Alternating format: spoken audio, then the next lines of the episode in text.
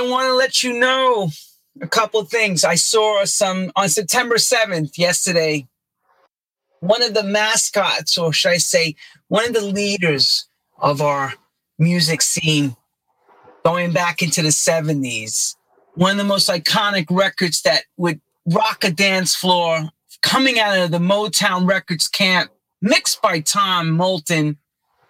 The artist's name is Carl Bean, and that song was I Was Born This Way. Unfortunately, we all received news that he passed on and is now at a higher place. That song was a very transcending song for the gay movement.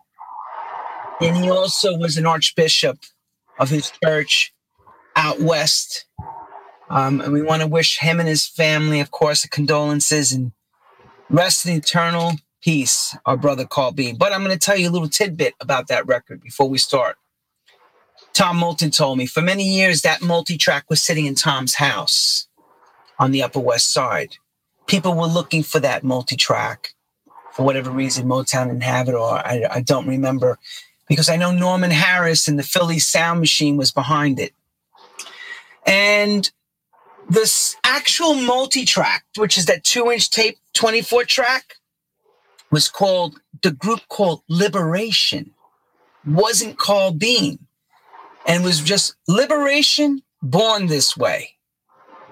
So for years, Tom would come into his apartment and he'd have a rack and it would be sitting there. I think Mel Cheren was asking at the time, or somebody at Next Plateau, and back in the 80s, they did a remix package on it. And they found the tape. It was with Tom Moulton. He says, That's the tape. He forgot he mixed it.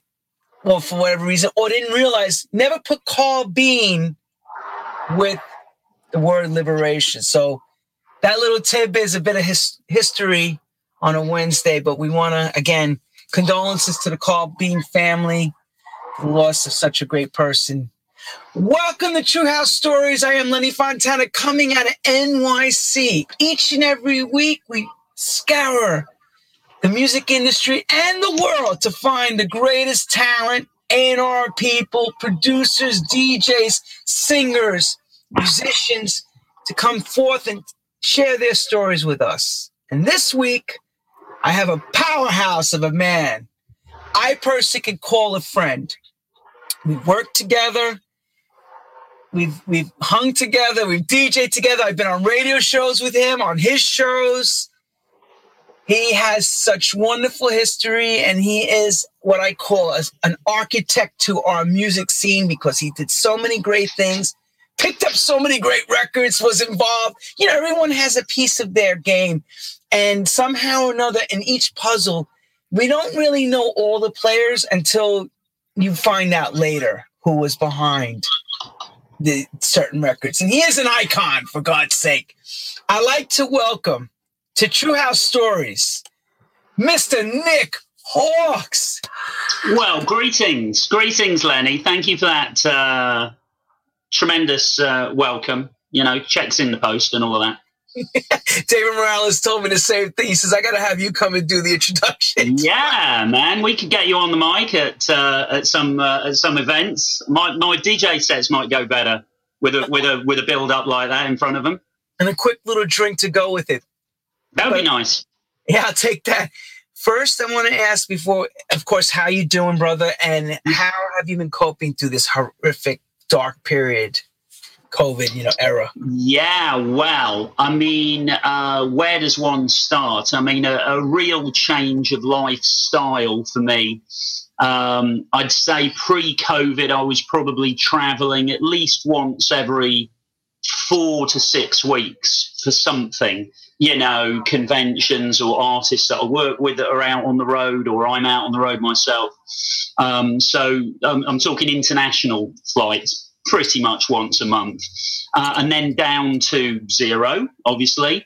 And, you know, just decades of, of living in nightclubs and in festivals and, and, and the, the, you know, kind of having all of those spontaneous moments that you know are really important in our industry where I happen to be at something and somebody go, Nick, have you met? No, I haven't met. Oh, you, you guys should hang out because Nick does this, that, and the other. And then all of a sudden, we're working on something together. And then I'm managing this person, and a whole new chapter emerges out of sort of chance meetings. But then all the chance meetings stop. So it was a real big shock to the system. And I kind of felt that I'd been forced to start living the life of somebody maybe 25 years older than I actually am. Now, I, I, generally don't live the life I don't think of somebody who's my age anyway. Um, but it, it, forced me to just be like a, uh, somebody in, the, in their mid 70s, really, you know, where the highlight of the day is just the walk to the local park or to the store or whatever. However, having said all of that, it was an opportunity to to get some new shit done. Um, so I di- I didn't sort of watch loads of Netflix and read loads of books. I I if anything, I got deeper into the music. Um, and then the, the output of Nick Reach Up, which is my kind of, um, you know, remix production kind of name, really went up significantly during lockdown. So I managed to get a whole bunch of stuff done. Um, and and Rich reached a bit of an unexpected high point during the whole lockdown phase. So there was no clubs but at that point, I'd been asked to remix Kylie um, officially a track of her album Disco. Nice. Nice. Yeah, Mel C as well before that. First track of her new album. I did that. And then did a whole bunch of Easy Street stuff. I did DeLacy, Hot Streak, Cultural Vibe, Ma Foom Bey. I did Oh, you, know, you, so you were the man. Wait a minute, you were the man behind the Easy Street uh, stuff with Mike Gusick to relaunch you. Did you put that together? Yes. I saw yes. Michael Gray also was doing mixes too. I was wondering who was the mastermind behind that machine. Well, yes. So basically, my I work. It, it, could almost segue us into to to my my life in New York in the in. Oh, well, let's not go that far. Let's go. All right. But uh, but yeah, yeah. Basically, I was working with Mike Gusick on all of that stuff, and I worked with him back in the eighties. Would you believe? Yes, yes, Mike you Would believe. Yeah, good guy. So I'm glad that you're here. I'm glad you're safe, and and I just want to say this though. You now understand what a pensioner feels like, right? Because that's key, key key to when you said, "I feel like I'm in my, you know, at my golden era." You know. Well, I mean, I'm hoping when I'm in my 70s that I'll generally be doing exactly what I'm doing now. So my my model for for you know myself in in my 70s is whatever David Rodigan's doing now. Are you familiar with David Rodigan, the legendary reggae DJ yes. uh, presenter? And he's just he's somebody and he's still out there, still passionate, still loving it, still up on stage, still investing tons of energy in because he absolutely loves it. And I hopefully I'll be that person myself. So that is my plan. That is my long term plan to try and keep doing what I what I do for as long as I can. The only golden thing I remember I running into this older gentleman a few years back, and he said, The only golden thing about being in the golden era is the urine that comes out of me. he said, I am not stopping anything. He said, I'm living every day just like I did when I was, um, was in my mid 30s. I cracked up laughing. I says, I totally get it. So, on that note, yeah. there, I want to get to started because you have a lot of things to tell us and a lot of history. So, as a young lad, Yes. Wherever part you want to pick it up from, middle school, high school, where does music find you or how do you find the music?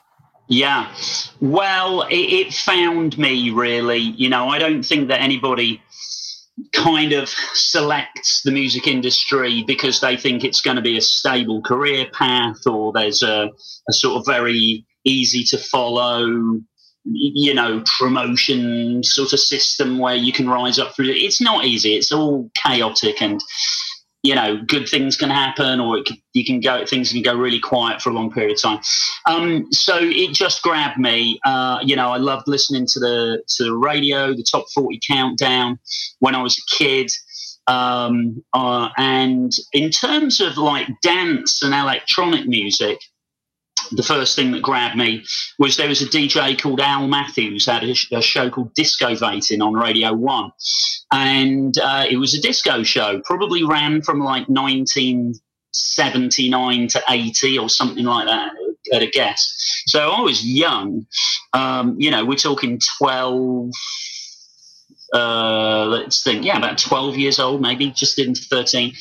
And then me and my best buddy, Andy Smith, um, heard this show. And somehow, instead of thinking, we don't understand this music, we, we both sort of looked at each other and went, we're digging this. This is good, isn't it? Yeah, it is.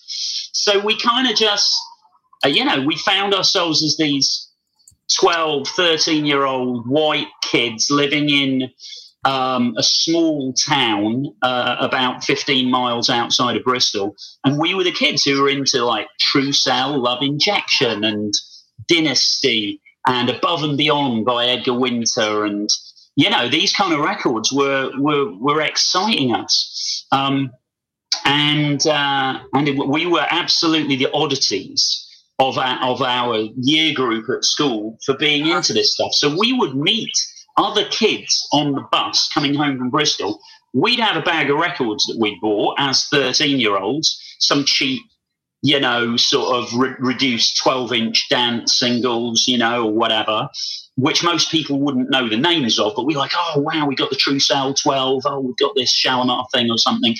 Um, and people would be like, so what have you bought? And we'd just be like, oh, it's just some cheap stuff. I don't even know what it is. I just, you know, I just thought give it a go we, we, we didn't want to come out and go like, yeah, we're into this like black American dance music. This is what we like. Because it, it wasn't like cool. It wasn't the dumb thing. And all the kids were into other stuff.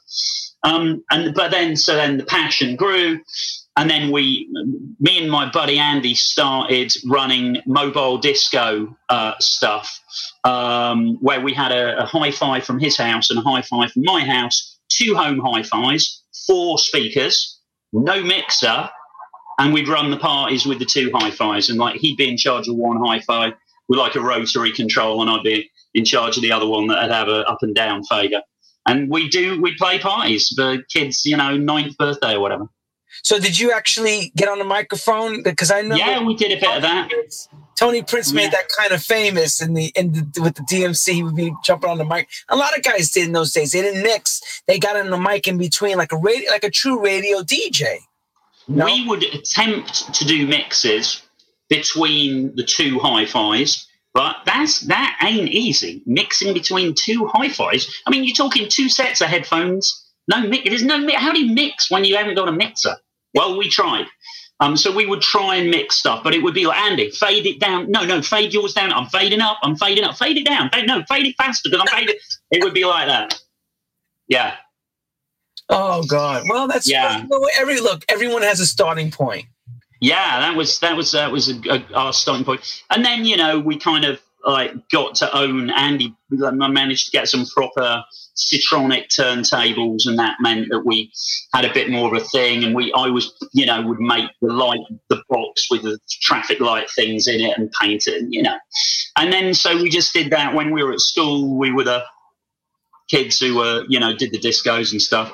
Um, and then we just, you know, um, grew that hobby grew and grew, and and then I, by the time I was let's think sort of 16 17 i kind of knew that i wanted to do something either in radio or records. I very much wanted to move to london. So i didn't apply for university in liverpool or manchester or glasgow or any of these places because i thought i don't want to be in these cities. I want to be in london where all the record labels are man and where radio one is and you know and where there's more gigs and the, best clubs and all this kind of stuff.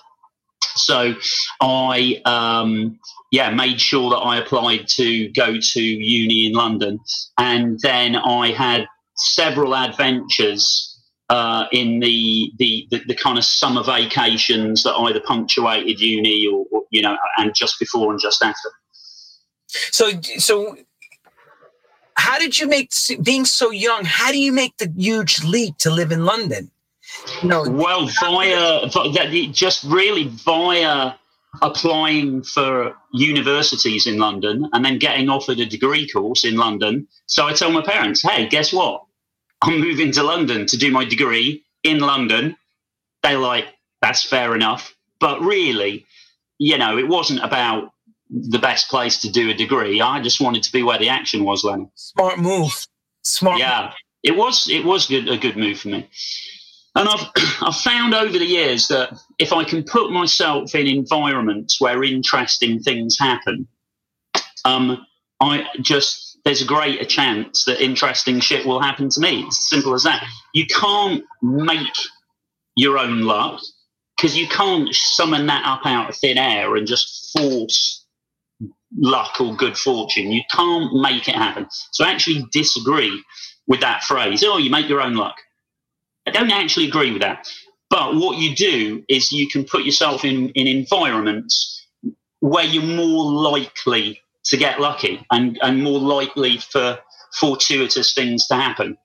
All right, so now take us in. You get into London. What happens? Come on. Yeah, so uh, I was DJing at, at university parties. I actually do a podcast called Trailblazers Electronic Pioneers, um, which is a, a, sort of broad conversations, a little bit like this, but you know, quite broad across ele- electronic pioneering people. Um, and funnily enough, uh, one one story, a little anecdote I'll tell you now. I was able to recount um, during the Fatboy Slim uh, episode. So I interviewed me and Eddie interviewed Fatboy Slim, and we're down in his house in Brighton, and he's saying, "Yeah, so I was in this band." Um, and uh, and you know I had my first gig with the Housemartins and you know, blah. And I'm like, yeah, am I right in thinking, Norman, that your very first gig with the Housemartins uh, was at Goldsmiths College? And he said, yeah, no, it, it, was actually, Nick. That was the first gig. And it was a very um, special night because he goes, yeah, I met my my my first wife there that night, and I had my first proper gig with this band, which went on to have you know number one singles. And I said, yeah. And I go, do you remember who the who was DJing before before the band that night. That you know the person who was who's who's DJing on that bill. He said, "No, no, I don't at all." I said, "Me." of course. Why would you remember?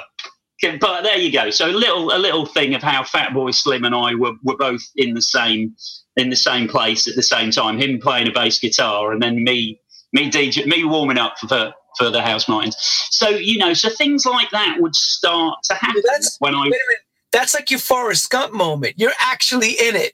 You're in it. oh, it. I've got, I've got more of those, mate. I've got a lot of these moments. See, that's that's what we want to know. The Forrest Gump of why, how the hell are you there, and nobody knows anything about it. So you're going to tell us now. Now, you yeah. Well, that's you know, look, if you just if you're in an interesting environment, then you know, just like I said, interesting shit happens. So, I mean, my first year of uni, I mean, I'd only been in uni a few weeks and I was out on a Monday night and we'd been to some club.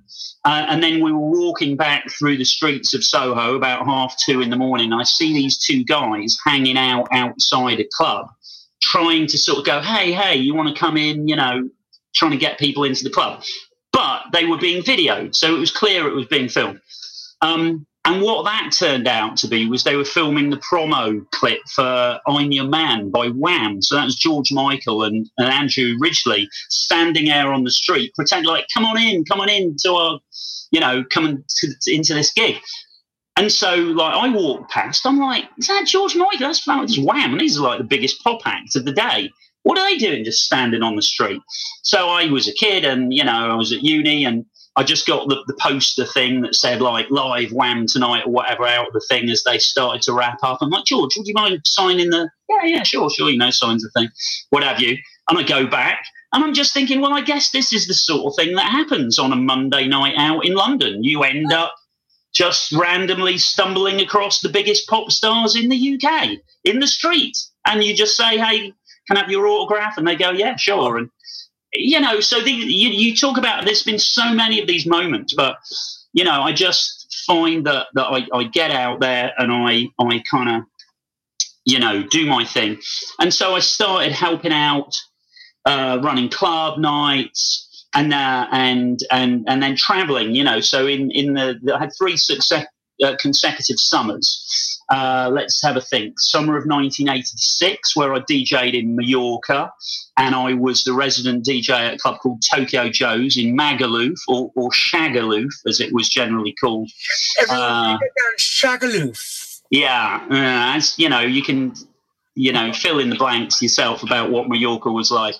in that era, and, and Tokyo Joe's and Magaluf in particular. clothes, tight clothes, very intimate, and yes, very intimate. Go All, ahead. all, all sorts of things were going out there. Um, What stays in Mallorca? yeah, well, that as well. So you know, like I DJ'd at that club, and I DJ'd 86 nights consecutively from like 10 in the evening till 6 a.m. or something ridiculous.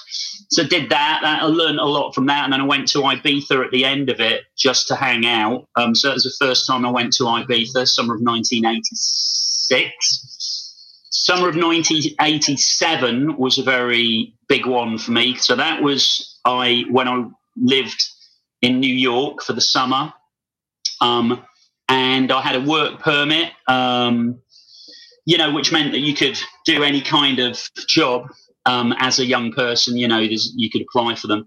Uh, and so I got a job as a cinema usher in Queens. So I was living uh, in Queens and I was working as a cinema usher in 71st and Continental, white Oh, gloves. it's Forest Hills. Wow. Yes, you were no, I was. no way. Yeah, man. White gloves, dicky bow, you know, bow tie, whatever. I used to before I cut you off. I don't want to cut you off because it's. But I worked a few times at a club right around the corner called the Stratton on Queens Boulevard, which Ah. is right. It was a dinner club. I worked there. ah, Yeah, Wow, well, that's right around that time. I that's why I remember it so clear. Go ahead. Hmm. Wow, that would have been fun Yeah. to met you then. Wow. So who knows? Who knows, mate? Where where your paths may have crossed. Um, but yeah, so I did that, and then I had this really big break.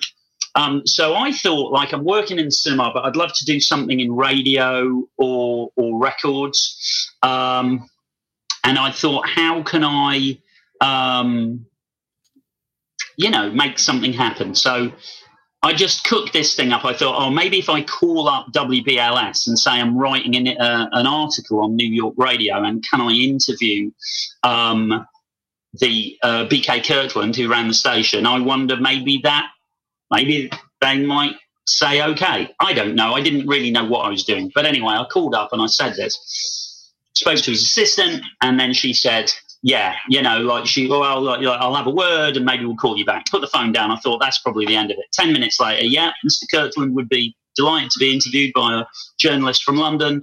Can you come in at 10 a.m. tomorrow? I'm like, uh, yeah, okay. And put the phone down. Oh my God, I'm interviewing somebody. I don't, I didn't have any questions. I wasn't a journalist. I, I just made this thing up, you know, just give it a try. So then, but then I've got to find some questions because I actually got an interview to do. So I go in the next day, uh, hang out, do the interview, and then I get shown around the station um, um, and uh, end up in the sort of programming area. Um, and uh, there was a, a very friendly lady called Francine Cruz who, who you know, kind of helped out. And and the general vibe was like, you know, what, you know, what are you doing this summer? I'm like, oh, I'm just I'm working in cinema in the evenings, but I'd like to try and know, ideally get you know get an internship or something in a record label or radio or whatever. Okay, she goes, okay, well, do you want to just file file these records away and then phone up these this list of of stores because we compile a chart? And oh yeah, sure, I'm happy to do that. Do all that. Gets to the end of the day, um, and uh, she says, okay, well, well done, Nick. The same day that you went for the interview on BK Kirkland, you already started filing records away? Yes, same day. Wow. Yes. So so and, and then at the end of that, she said, "So so yeah, well, thank you, Nick. That was really helpful." I'm like, "Wow, no, thank you for giving me a, a chance to sort of understand what goes on behind the scenes. You know, really appreciate it." So she goes, "Same time tomorrow, ten o'clock tomorrow," and I go, "What?" And she goes, "Basically, you're our new intern if you want to be." Oh, wow. And I said, "Wow." I said, "I never, re- I never realised there was like a gig available." And they said, "Well, you know, no, we needed somebody to help out, and here you are.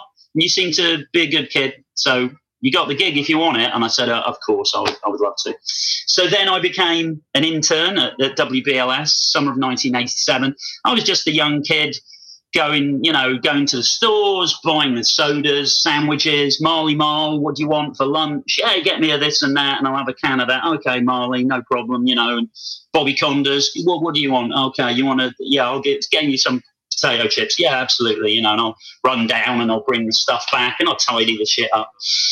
Um, and then there's something amazing happened, Lenny.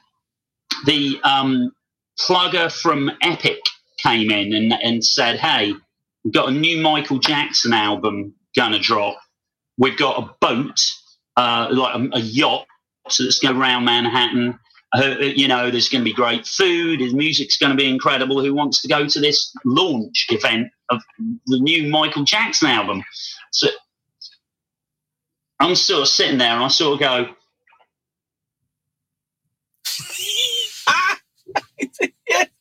You like that. Yeah, exactly. I'm like, I don't know whether I'm allowed to put my hand up. I'm just like inching it up like that. he goes, Yeah, you're a good kid. You can come. Gives me a ticket, you know. And so some weeks later, I find myself in, in amongst the glitterati of the New York music world uh, at this um, playback event, you know, new Michael Jackson album. And I'm thinking, what am I doing here on this mega yacht that goes around Manhattan? They got champagne, they got caviar. Nobody had ever given me champagne for free, Lenny. Maybe like a family funeral or a family wedding or something. That was it. Before yeah. you know, and I was like, oh, free champagne. Was okay. That the, was that the bad album? Yes How did you around that time. I remember it clearly. Yeah. Ah, exactly. Well, good remember, good memory. So, so I found myself on this boat thinking, "This is insane. This shouldn't be happening," um, but it is happening. So, if something as crazy as this can actually happen and is happening, then maybe some other equally crazy shit, maybe that can also happen down the line. Why not? because I shouldn't be here. I know I shouldn't be here, but then I could count it back. But I am an intern at BLS, and I got the internship by you know blagging the the, the, the interview thing, and I could trace back my steps as to how I got to be on that boat. Uh, but there was a moment where I thought maybe I don't know, maybe I could sign a hit in the future. Maybe I'll even find a band that might have some hits. I don't know, maybe I could set up a record label or something and who knows? You know, maybe I could have a hit myself. But I don't know any of this. And of course, all of this stuff came came to uh, transpire. Well, when you're in the middle of the boat, I know you're seeing caviar dreams, champagne wishes. That changes you from that moment, even if it's not your style of music, say. But just knowing that, like you said, the bureaucracy of the industry is on this boat, and you're somehow listening to conversations. This opens your whole demeanor to a whole different world. You know, just you being in BLS in the back office amongst one of the you know best dance stations of its time, yeah. R&B dance, was enough to get a good start. And being English, I, I was going to ask that question: How does it how does it work? A young English lad goes from working at the cinema, does BK Kirkland, and then gets the job and works at a independent black-owned station. Yeah, like the bureaucracy. It was. It was. You know. It was. It was just fine. Uh, you know, I didn't really think about the the racial dynamic of it particularly. You know, I didn't really think. you know, I wasn't. Oh, I didn't really analyze it. I just think that I was hired on merit and timing and I was thankful to be. I knew that once I'd been given the slot, it was my job to work hard and be efficient and keep delivering. I knew that if I just chilled and like was feet up on the desk, not doing any work, I'm sure they'd have gone, "You're a nice enough kid, but yeah, you know, sling it."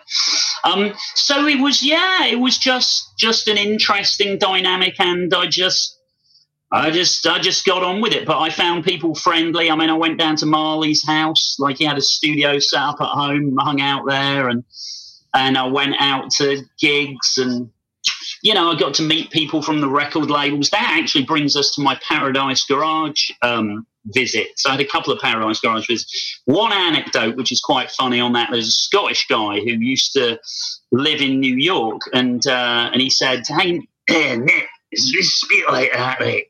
Nick, we're going down Paradise Garage on Saturday night. You can come with us if you want. Uh, there's a few things you got to know.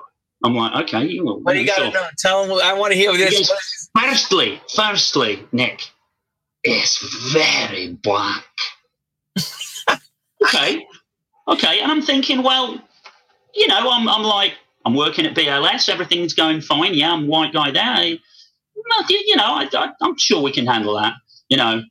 Secondly, Nick, it's very druggy. and I'm thinking, well, I don't do drugs. Um, if everybody else is doing drugs, then that'll be interesting. I mean, hopefully they won't force me to do drugs. Um, very black, very druggy. Okay, well, I'd say, well, what's the third thing? And he goes, and it's very gay. and I'm I'm a straight young 19 year old white boy who doesn't do any drugs and loves his music, but so I'm thinking, right. I'm wondering how this is going to go. But what I think is, I, you know what? I'll go for it. And if I walk in there and after 10 minutes it is so like overpowering for all of these different reasons that I, I just don't feel safe or whatever, then I'll just leave. And I, at least I got to see Paradise Garage for 10 minutes. As it happens, I got in there and I was still in there at like 20 past seven in the morning. It's fine. So you might have even been there the same night. I was there two weeks before it closed. Uh, two Puerto Ricans, black man and Dominican. Um, who else? Was it Arnold Jarvis? Maybe and it was, and Nicholas Torres, right? It could have been, could have been Liz Torres. It was what I remember, and you'd remember this if you were there that night. It was a night where Larry was pretty out of it. So, like, probably by about five a.m. or so, it was like the record was just like foot, foot, foot in the groove, and people were standing around waiting for somebody to give Larry a shake. And then, you know, but that guy David DePino was really, really great that night, playing like Nitro Deluxe and stuff. But but Larry was not the greatest. Please search for part two of this podcast on the platform you're watching or listening to. And please do not forget to follow us.